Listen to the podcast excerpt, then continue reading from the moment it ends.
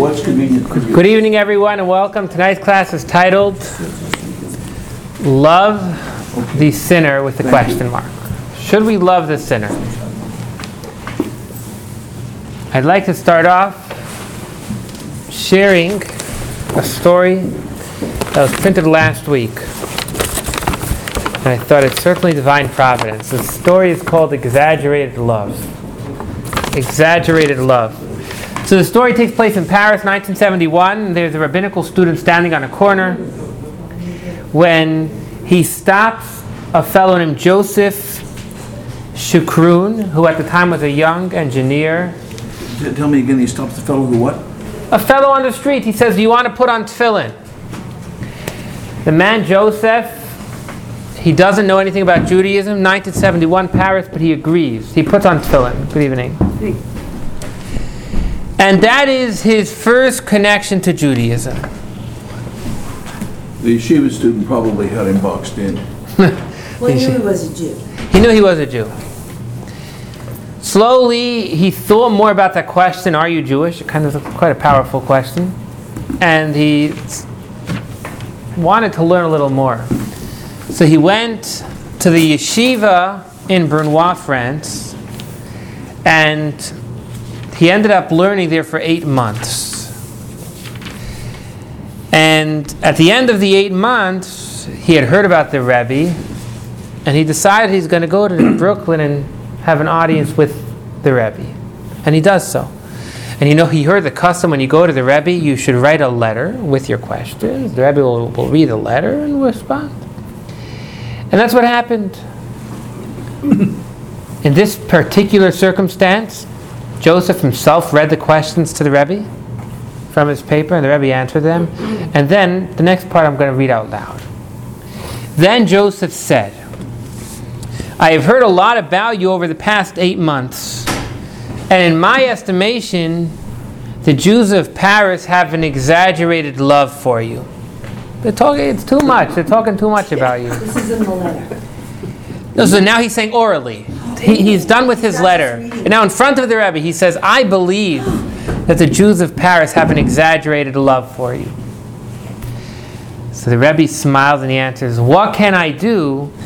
I myself have an exaggerated love for every single Jew. Ah, nice. That's the, that's the end of the story. I mean, the end of the story is that today he's, he's, he's known as Yosef, and he has a he has a he eventually married and built a beautiful Jewish family and became involved in sharing the Rebbe's love and wisdom with more Jews in Paris. But the story was very powerful. His question to the Rebbe that I believe people have an exaggerated love for you, and the Rebbe's response, which really should be our response, is that I have an exaggerated love for every Jew. Very powerful. This leads me to a video I was sent yesterday. Someone sharing a thought on last week's Torah portion, and again, it ties in exactly what we're saying, so I'm going to share. The truth is, my father shared it with me, and he said he thinks I need to share it tonight. Mm-hmm. Last week, the last portion of the Torah was sharing how there's God passed over the firstborn Jews and they didn't die, and therefore the first, firstborn in a family belongs to God. Mm. Those- I'm going to read you the literal translation of the verse, and then I'll tell you a, perhaps a much deeper meaning. But literally, read the verse says, mm-hmm. "Vayidaber Hashem al Moshe Lemar." The Lord tells God. The Lord tells Moshe, "Kadesh li." Kadesh means holy. Sanctify to me. Kol Bechar, every firstborn. Peter, Kol Rechem, the, the child who opens the womb. Bivnei Yisrael, amongst the Jewish people. This is not only the firstborn of a human, but Adam of Abahema, whether it's a human, whether it's an animal, the firstborn belongs to me. Can I, is that firstborn male or firstborn human? Very good question. Very good question. In the in the Torah, we learn that the command that the firstborn belongs to God is about a male. Yeah. Um, and but the verse concludes, Li Hu belongs to me.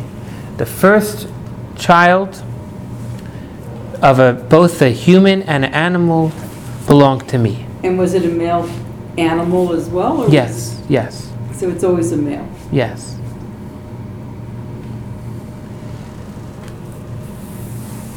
Just to be clear, I think it's a sign of respect for woman. It, and it's not a matter of disrespect. Torah says a lot, a lot of times, that kol kivuda bas malach panima, that, that the beauty of a woman is internal. And it's not, it's not appropriate to just, uh, perhaps it wouldn't be appropriate to start saying, oh, this woman belongs to this coin. The whole context doesn't make so much sense. So it's out of respect, not of disrespect. So, the, so let's now translate this verse on a much deeper level. Vayidaber Hashem el Moshe lemar. God tells Moshe, Kadesh li. Kadesh means holy. The holiest thing to me. Kol Bechor. Bechor is the firstborn. The holiest thing and the first item on my mind. God is telling Moshe, the holiest thing to me. And the first item on my mind is Peter. Peter means opening. And this is the, now we're going to train, change the next word. Let's again, so where, where we're holding so far is the holiest thing to me, Kadeshli, and Kol Bechor. The holiest and the first thing on my mind is Peter Kol Rechem. Literally translated means the opening of the womb. But Rechem could mean womb, but we're going to translate it now. Rechem could also mean Rachamanos, mercy. Mercy. So the holiest thing to me, the first thing on my mind, God tells Moshe, is the opening of mercy. Let's always be compassionate. And not only be compassionate to a human, be even compassionate to the animal. The verse continues, Bivnei Yisrael ba'adam, whether it's an animal, whether it's a human, uvabehema, whether it's an animal. So Hashem is telling Moshe, the, the, great, the holiest thing to me, the first thing on my mind, is to always open with pity, open with mercy, whether human, whether animal. So you may come and ask, maybe this person doesn't deserve it. Maybe this animal doesn't deserve it. So the passage concludes, Li who? Li means to me.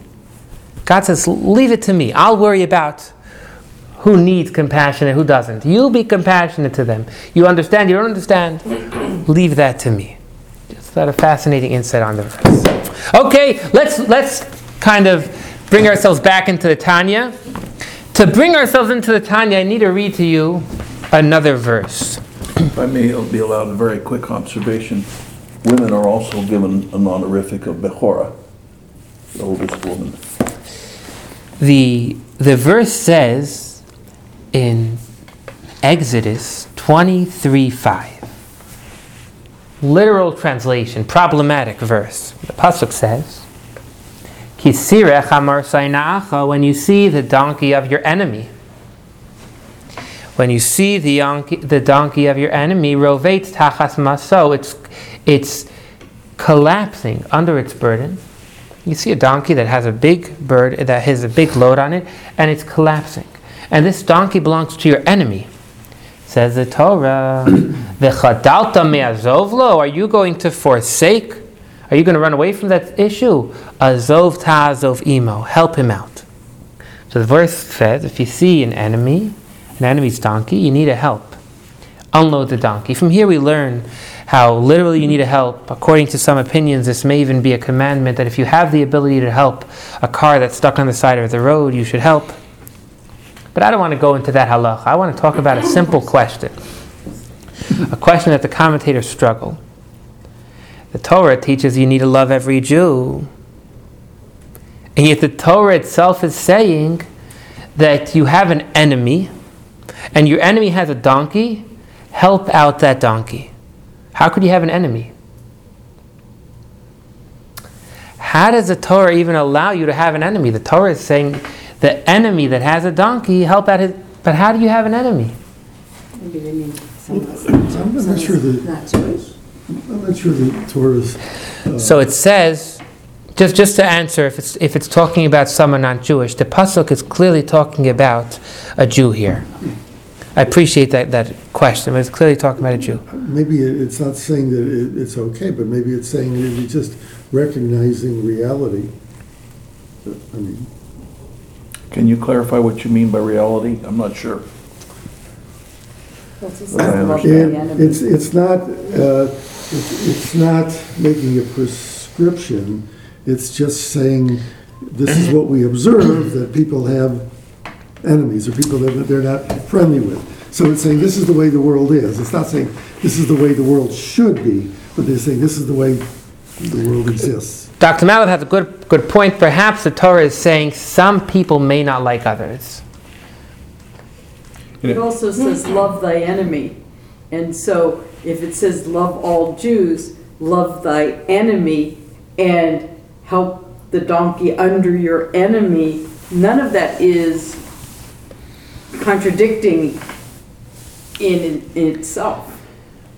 Also, it Also, doesn't go into the nature of the relationship. It may be someone who wishes ill upon you, whose donkey is suffering. opposed So let me clarify something kind of a rule in the Torah. The Torah doesn't say a word not necessary. If the Torah's message is that you need to help every person that has a donkey about to collapse, so just say that. Say when you see a donkey about to collapse, you need to help. And we'll know that it refers to everyone because you're not allowed to hate somebody.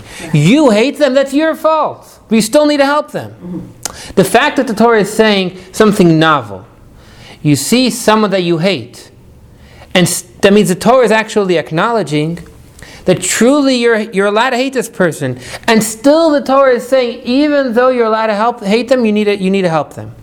The Torah is saying something really deep here. You're allowed to hate somebody, and still I'm telling you, you need to help them. But here we can draw a very important inference, and that is, and I say this facetiously but seriously, you're addressing the condition and you're helping the donkey.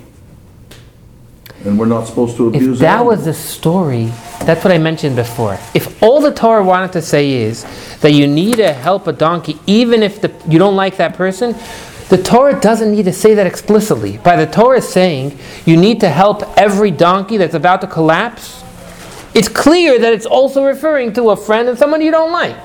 The Torah doesn't need to say help the donkey of your enemy. Mm-hmm. That's clear.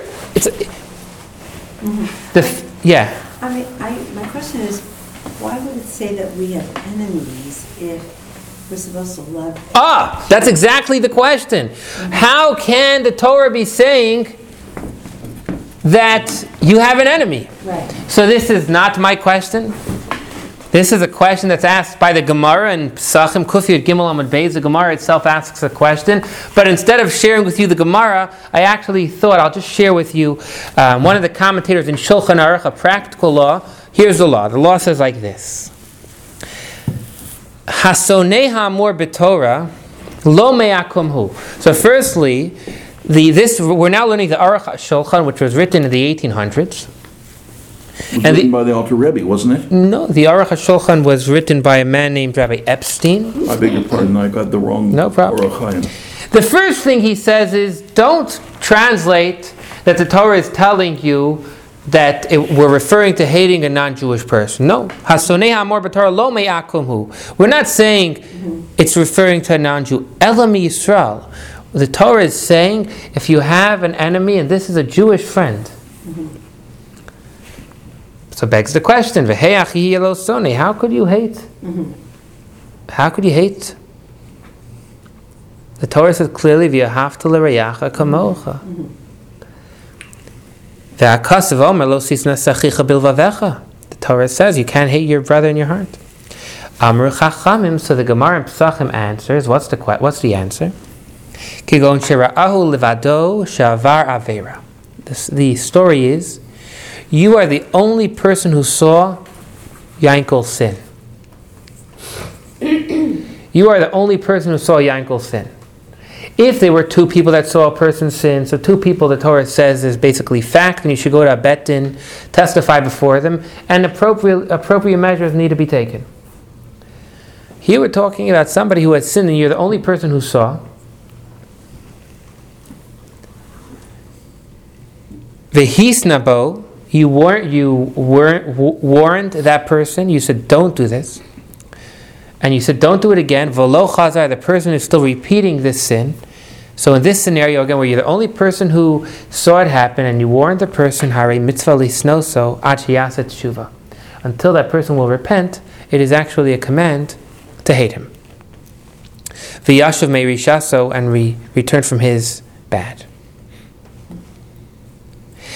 Says the Torah, "Ve'afal pi shadayin leyasa tshuva," even though he still has not repented, imatzu nivhal, if you find that he's very confused, bimaso, and his his donkey's out of control, mitzvah liton, it's a command to assist him helping his donkey. While you still, even though you hate him, Even though you hate him, you still need to assist him physically in his needs. So if your neighbor did something bad, but his house went on fire, you want to go help put the fire out even though he hasn't repented yet.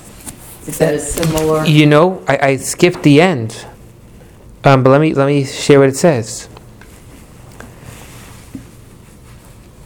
Shema b'shvil mamono. If you're not going to assist him, he may wait around. V'yavoli de sakana, and God forbid he could come into a very dangerous circumstance. Perhaps what it's referring to here is, unfortunately, back then the roads weren't safe, mm. and if the person is not going to have a donkey, he's going to wait around. He'll get, God forbid, he could physically get very harmed. Mm. V'hatorah ikpid al nafshos Yisrael, and the Torah says that a person's soul, bein rishayim, bein tzaddikim, whether wicked, whether righteous, um, because they all belong to God, we, we don't want people to be killed. Mm. So therefore, you should assist him. Some, if, if you see something's on fire, absolutely you need to assist. Am I concluding the correct way that um, enemies, so the definition of an enemy is someone that has sinned and is not repented? And we've observed that sin? Someone that sinned and has not repented, the Gemara says you should hate them. Yes. Uh, Now, we're going to discuss this halacha tonight. We're going to discuss what this practically means. But this is where we're up to right now. Can you hate the sin but not the sinner? I don't know. Let's see. Let's see what the Tanya says. Yeah, yeah, yeah. Don't jump ahead. yeah. You're gonna, you're gonna, you're gonna finish my class. We'll be done now. Put me out of business. The What about somebody who does, I don't know, what to say, it's like false repentance? who does what? Like, they say they're sorry, but they're not. There's a full chapter in the Torah that discusses what it means to repent and how we I think we had that chapter. No, no, we did. We discussed how to forgive somebody. That was around Yom Kippur. There's a whole another chapter in the Torah that discusses how we know if someone's repentance is real. It's a very important chapter. I'll give you an example. What chapter number is that? This would not be in your typical translated Shulchan Aruch. This is more in something that you learn in judicial law in, in, in, in the Torah. It uh, would be in Choshen Mishpat, in the fourth section of the Shulchan Aruch. it would also be in false swearing in the Talmud, wouldn't it? It would al- You'd also find it in the Talmud. Yes, absolutely. But how does this come up, this whole conversation? There are certain things that if someone sinned, we don't let them do. You're not, allowed to do them. For example, to be a witness. If someone has sinned, so then there's many things they can't be a witness for. But we're not going to tell someone you're doomed for life because you've sinned. We want to allow a person to come back on track. So the Torah, the Torah does instate different methods. For example, one of them is if someone is put in the same test in a similar circumstance, you know, once or, or more times, and they don't do what they did the previous time, that would be one method um, of how they could prove. So there is a section that discusses your question, but we're not going to address it now. Okay. Can I get an idea how far, how far down the road till we discuss it? Because I'm very interested in that. We could make a separate class. Uh, no, no, it's not in Tanya. Sorry. Oh, okay. It's it's in the Code of Jewish Law. I'm happy to talk about that another time, but it's not right now. It's not in our Tanya track. But track. there may be another class or Yes, something yes. on that subject. That would Sure. be a good class. Okay, I'm happy to do that. Chapter 32, page. We're on page 146. Bottom paragraph, chapter 32, page 146, bottom paragraph. The Tanya just concluded that Barcheinu Avinu Kulanu God says I'm, I'm, that if you want my blessing, you need to be united. We have to love every Jew. But, but we can't, says, continues Tanya. Again, we're on page 146. As for the Talmudic statement, as for, do we have that page? We have as for the Talmudic statement to the effect that one who sees his friend sinning should hate him and should tell his teacher to hate him also.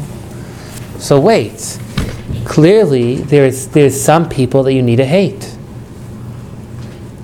So Tanya continues and says, everything in Torah is prescribed. Yes, there are people you need to hate, but you need to hate them on three conditions.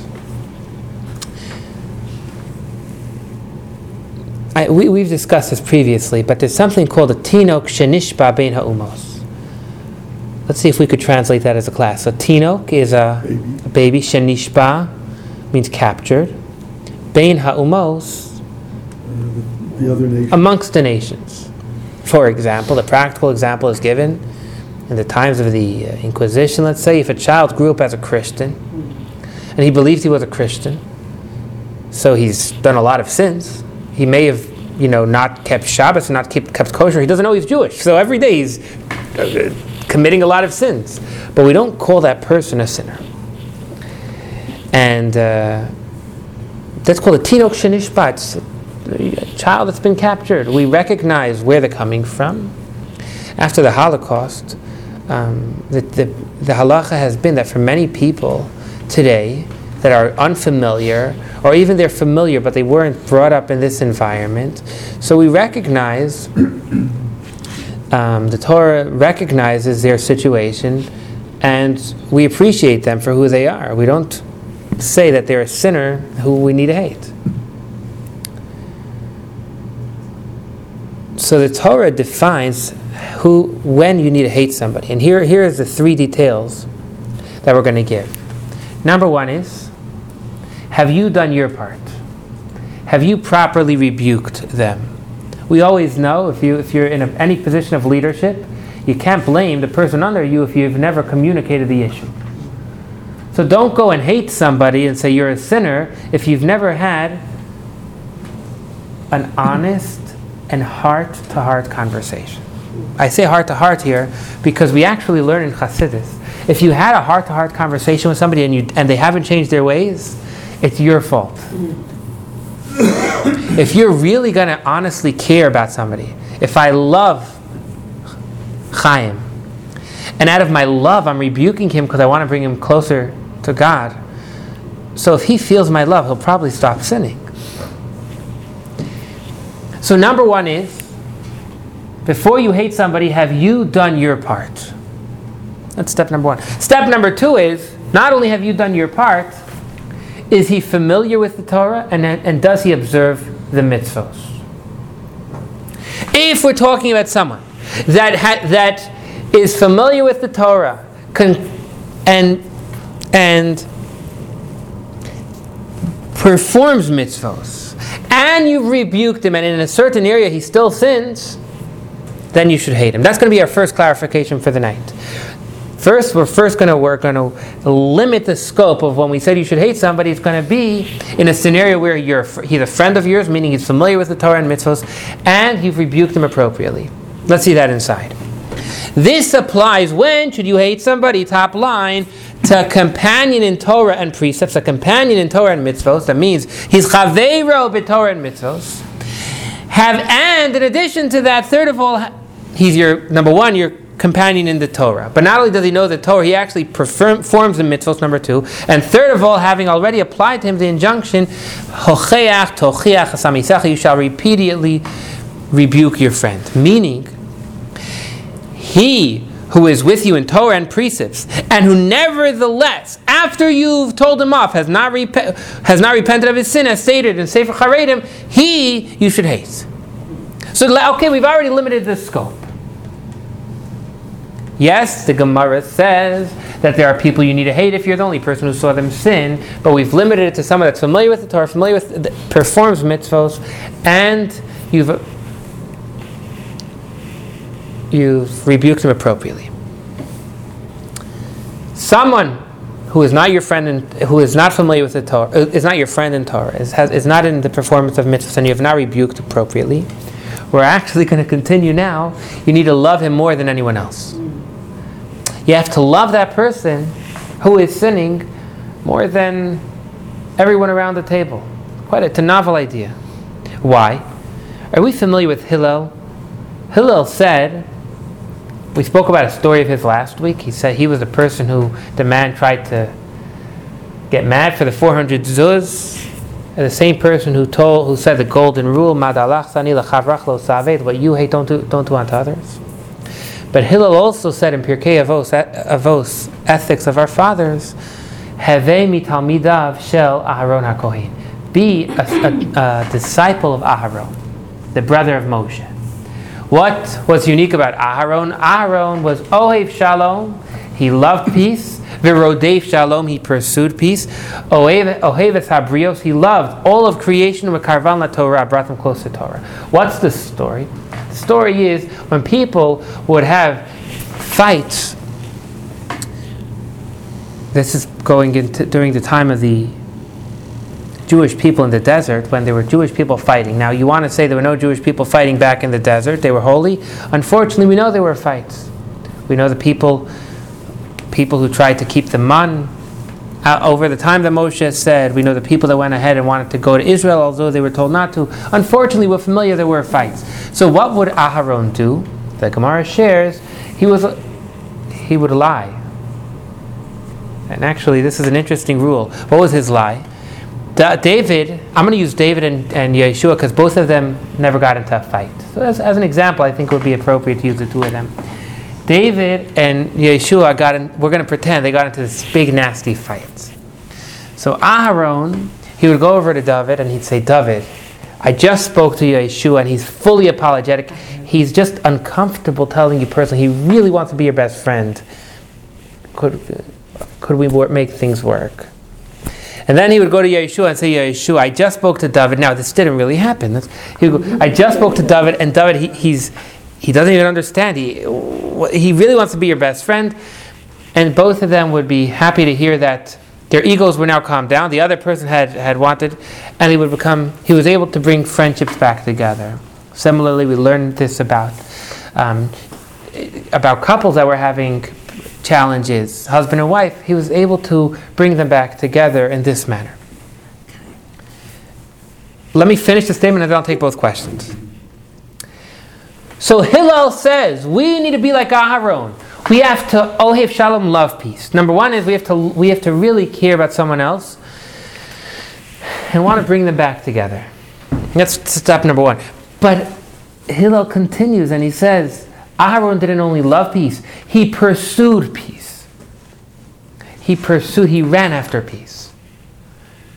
Here we're learning that someone that's having a challenging time, going go, talking about this person who's sinning, we're actually learning from Hillel, who said about Aharon, we actually have to run after those people more than anyone else.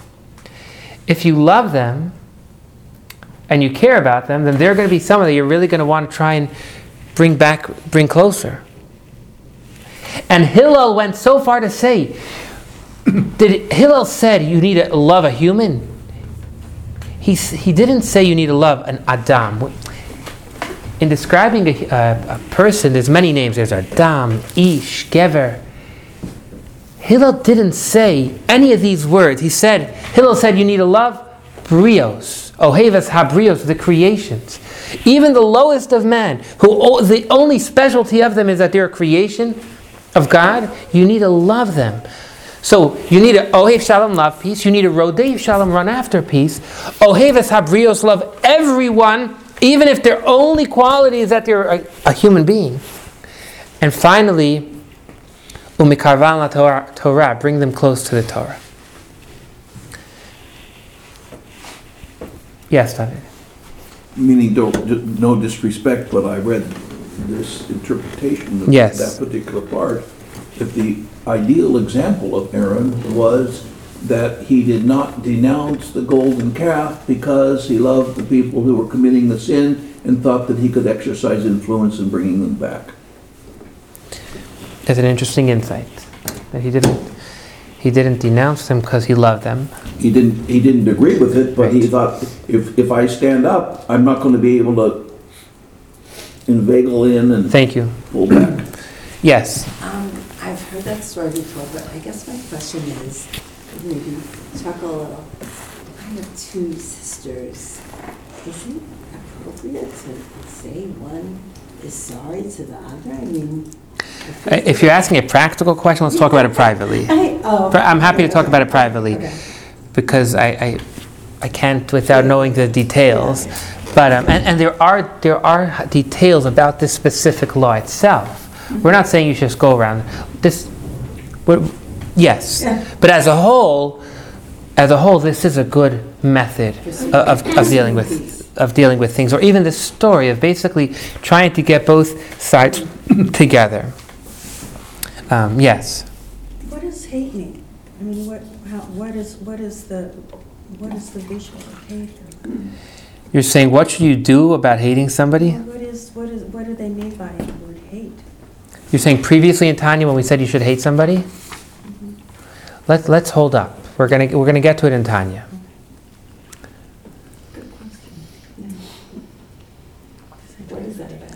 Continues at Tanya, page 148, second column. But as for the person who is not one's colleague, someone who does not is not familiar with the Torah, does not perform mitzvos, and is not on intimate terms with him. Hillel the elder said, so you need to be of the disciple of Aaron, loving peace, not only loving peace, but pursuing peace. And not only between two special human beings, but even loving the creatures. Someone that his only quality is that he's a creature. That his only quality is that God created him, even he you need to love, and draw them near to the Torah. This means that even in the case of those who are removed from God's Torah and his service, and are therefore classified simply as creatures, one must attract them with strong cords of love.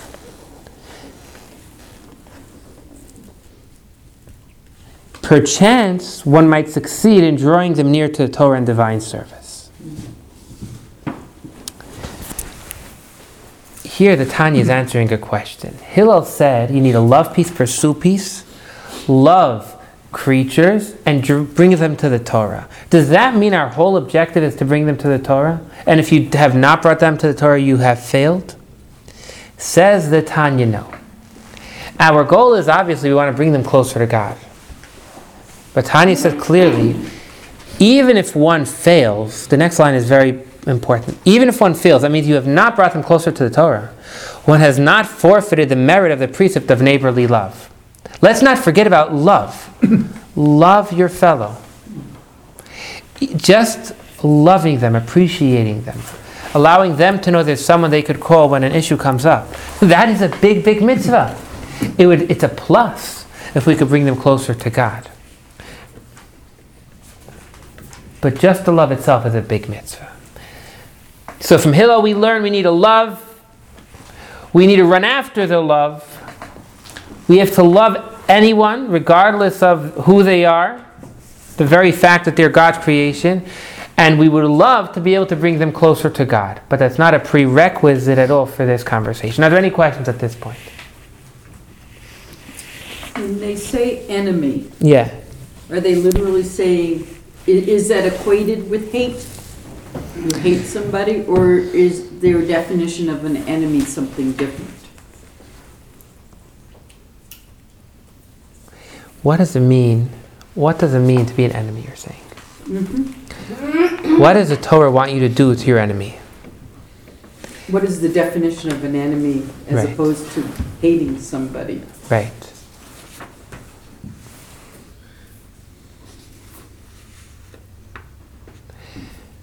You know, I appreciate that. You- You've just brought something out. The Torah doesn't use the word, and, and I, th- the verbiage actually could really throw things off. You're right. The Torah does not use the word enemy. That's a good point. The Torah says sone, someone that you hate. Mm-hmm. The Torah says when you see the donkey of the person that you hate. Mm-hmm. So I don't want to confuse the two. And the Torah is not giving you permission to, I think enemy is a very strong word that defines literally wanting to kill that person or something like that. That's not at all our conversation. This is someone that you hate. Okay. That's, I s yes, I'm gonna, Can I jump in here? yes. quickly? Um, a Jewish scholar recently completed, after I think it was 16 years, a retranslation of Oh, the I read Bible. that. Yeah, using- twenty-five years, How long was it? twenty-five. 25 years. Finally completed the translation, corrected the English based upon Hebrew, tightened the structure since Hebrew uh, says things in a much more compact way than the English, threw out the Christological references, and came up with something which is more true, much more, well, more accurate to uh, Jewish intent. And I don't know what it costs. I'm going to find out and get one, but I think it's something that we would do well to acquire. And the reason why I make this point in regard to the English is that uh, all too frequently, because it's a part of our cultural background, whether we're Jewish or not, is to use more often than not a Christian translation or one by the Jewish Publication Society based upon um, what's the organization that guarded the text of the Torah? Can't think of it. Masoretic text. And that's certainly better, but I suspect that this is going to do us well, this translation, us meaning collectively the Jewish people, than the uh, translations which are all too often based upon non-Jewish sources. So, why am I bringing this up now? That we have to be very careful about words which we assume to be correct, but in fact are from Gentile scholars and don't get the essence. No, no, that was just my mistake. I want to be clear. The, the, the wording is hate. I want, I would love to also buy, I don't care how much it costs, but I would also like to know what the version is. I'll have to get the so we get bibliographical it. reference. Oh, she had a question? Yeah, um, that's, that's, She knows what I'm that's a, that's a very important point. You, somebody that you hate is not the same as your, en- you, somebody could be your enemy too, and, and you not necessarily hate them. I mean, for example, on, on the battlefield, the guy on the other side is shooting at you, you're shooting at him, he's trying to kill you, you're trying to kill him. You don't have any particular feelings about him one way or the other. Right. It's, it's just, it's how it is. Right. Um, but the, um, the point about Aaron, I think, is, is really important. I, I remember hearing the story about, you know, Aaron, his, his great merit was being a peacemaker, and his, his, his, his feeling was that maybe he was too, but I think that's, Hillel says, um, Talmidav Shalach, I take that as it's already understood that we should be Talmud of Moshe Rabbeinu. It's already understood that we that we should be students of the law, also be students of of Aaron, but not without the, because if you have the good intentions but you don't have the law, it's God forbid it's very easy to make a mistake and make a misguided, make a misguided choice and have have the, have the, the bad consequences, and that's why it's important to study the law in its particulars as well as have the the good the good intentions. Interesting. You're saying this is on top of everything. This needs, we always need to be able to love everyone. Yeah. Thank you. Thank you for pointing that out. I'm wondering, are the definitions of love and hate here really in talking about the relationship of one individual to another in the spectrum of Rasha, Beinoni, and Tzaddik? In other words, if you are a person observing somebody who, who is exhibiting the behavior of a Rasha and is making no, no attempt to, uh, to address that despite being shown the way and the opportunity, then, then that's what, that, that's what hate is. And, and love is the desire to enable all people to uh, have teshuva. And that if you, if, if you have the opportunity to do that, you should, you know, you should, that's what you should endeavor to do. So, you know, in a sense, by saying like the tenet of Chabad, love your fellow Jew, it's, it's also about teshuva, is it not? It's also about helping, love means helping your fellow Jews get closer to Hashem. Yes. Tell me, I'm, I'm not fully catching it. What's, is this a question or a Well, statement? No, we- I'm going back to what David said, and Yeah. that was, you know, when you use words like love and hate, I mean, those are anglicized words, they're carnal words, they have all kinds of different meaning. Right. And we get hung up on all the different uses of the word hate and love that you mm-hmm. hear in everyday society and conversation and so forth. Mm-hmm. But I'm asking really, are we really talking about a rather sp- specific definition of love and hate in this case? It's a good question. You're saying, what does it mean to love and what does it mean to hate? Is that? Yeah, yeah, in other words, to love your fellow Jew. Yeah. uh, is, you know, is it the love that, that David had to Jonathan? Right. Or is it the love that you have to another Jew to, uh, to help them be a better person, to, to have, to perform teshuva? So we learned previously that the definition of love of your fellow Jew means, first, on a very physical level, you need to look out for their welfare, for the physic, physically the best thing for them.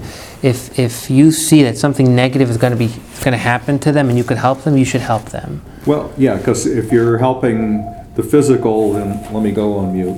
No, no problem. If you're helping the physical, then you're also helping the soul. But we're not even going to there. Without going to that level, we, we, we, if we love someone, we're going to try and do the best thing for them. Yeah. Um, so it means on a very physical level, we should try and help them.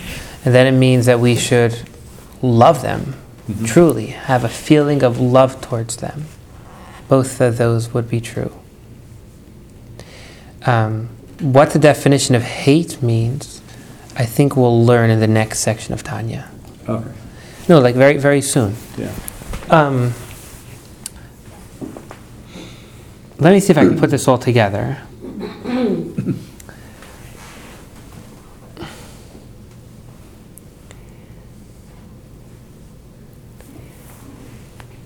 The, the goal, the Tanya's, remember, we learned that chapter 32 is the heart of Tanya. Tanya is the heart of Hasidus. so the heart what I'd love to be able to say of, of a Jew is to love another.